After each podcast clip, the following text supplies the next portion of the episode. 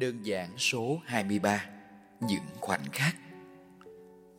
Không phải là không nên buồn hoặc vô cảm, Mà hãy nhanh chóng quên đi.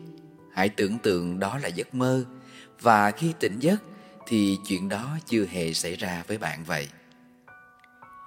Cuộc sống luôn có những khoảnh khắc. Nó như chu kỳ vậy.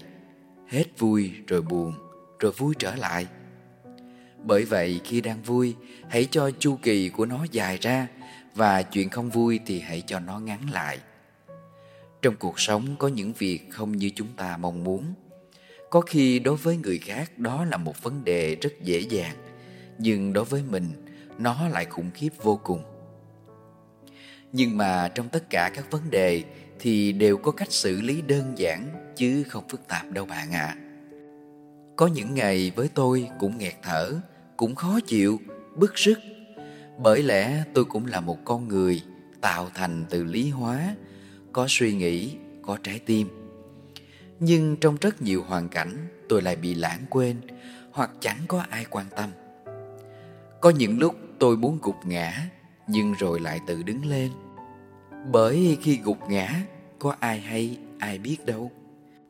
Tôi vẫn chỉ im lặng rồi xử lý chỉ biết nói cùng ai. Nói với họ thì có xử lý được không? Hay họ lại phiền muộn trong câu chuyện của mình? Giả như lúc ấy có ai quan tâm đến mình, dù chỉ một tin nhắn, mình cũng nguyện mang ơn người đó và khắc sâu vào tâm trí. Ngược lại, đối với người khác, tôi sẽ luôn sẵn sàng quan tâm, chia sẻ vì những lúc ấy họ cần đến tôi hoặc biểu hiện của họ làm cho tôi cảm nhận được. Cuộc sống thú vị là vậy. Mình không được quan tâm, không có nghĩa là người khác cũng phải như vậy. Chính vì vậy, từ những suy nghĩ của mình, hãy tạo nên một tác động ngược lại. Đừng ích kỷ, mà nghĩ rằng tại sao mình phải làm việc đó mà không phải là một ai khác. Nói thật là đôi khi tôi dành sự quan tâm cho một ai đó, nhưng mà họ chẳng cảm nhận được đâu chỉ là một tin nhắn, nhưng dù rất bận, tôi vẫn tranh thủ trả lời. Đơn giản chỉ vì tôi không muốn họ phải chờ đợi. Nhưng ngược lại, khi tôi không nhận được phản hồi, thì họ chỉ giải thích là, em quên.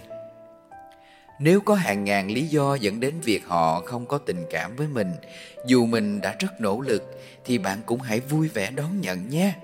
Đó cũng chính là sự can đảm.